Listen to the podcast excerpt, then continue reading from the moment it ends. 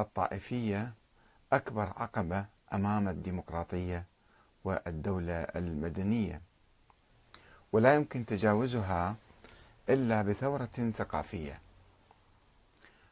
وهذه الثورة لا يمكن أن يقوم بها أحد إلا مراجع الحوزة الذين يفترض فيهم أن يعيدوا قراءة التراث ويتأكدوا من القصص والروايات ويميزوها الحقيقية الصادقة ويميزوها عن الخرافات والأساطير المتسربة إلى التراث.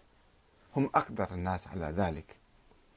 ولكن مع الأسف الشديد نشاهد عددا من كبار مراجع الحوزة المحققين الذين صرفوا عمرهم في آه، علم الرجال وعلم الأصول والفقه في المسائل الجزئية في الطهارة والنجاسة والصلاة والصوم وما إلى ذلك ولكنهم لم يبحثوا ولم يعيدوا النظر لم يبحثوا أساسا لم يدرسوا التاريخ ولم يبحثوا في بعض الأمور العقائدية التي سموها عقائدية وهي أساطير. دخلت في تراثنا وكونت الروح الطائفية. هذه الروح الطائفية التي تنعكس عنفا وكراهية وبغضا واستعلاء وتكبرا على الناس. مثلا يجيك واحد يدعي أنه هو ولي أمر المسلمين. لماذا؟ لأنه هو نائب الإمام المهدي العام كالسيد محمد الصدر مثلا رحمة الله عليه. هو نائب الإمام العام. طيب يا سيد محمد الصدر أنت بحثت موضوع وجود الإمام المهدي الغائب. تأكدت من وجوده درسته أو لا مجرد أنت قلدت الآخرين.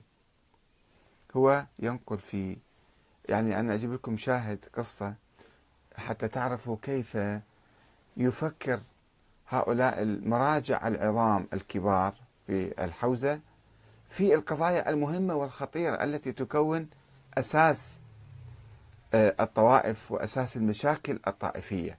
الآن إحنا عندنا مشكلة في العراق وفي العالم الإسلامي. هي المشكلة الطائفية التي تعرقل عملية بناء الديمقراطية. تعرقل عملية بناء الديمقراطية والدولة المدنية. لدينا اشتباك أو امتزاج بين الدولة الدينية والدولة المدنية الديمقراطية. هناك من يؤمن بالديمقراطية ومن يكفر فيها. في صفوف الشيعة أيضا. ولا نتحدث عن داعش والوهابيين الذين يكفرون من يؤمن بالديمقراطية أو يتبنى الديمقراطية. هؤلاء أيضا يشكلون عقبة كبرى حقيقة والحمد لله خلصنا من عندهم. ولكن لدينا مشكلة أعمق لا تزال موجودة. هي تعرقل وتخرب عملية بناء الديمقراطية بتقسيم المجتمع إلى سنة وشيعة. من هم السنة؟ من هم الشيعة؟ على ماذا يختلفون؟ ما هي الفوارق بينهم؟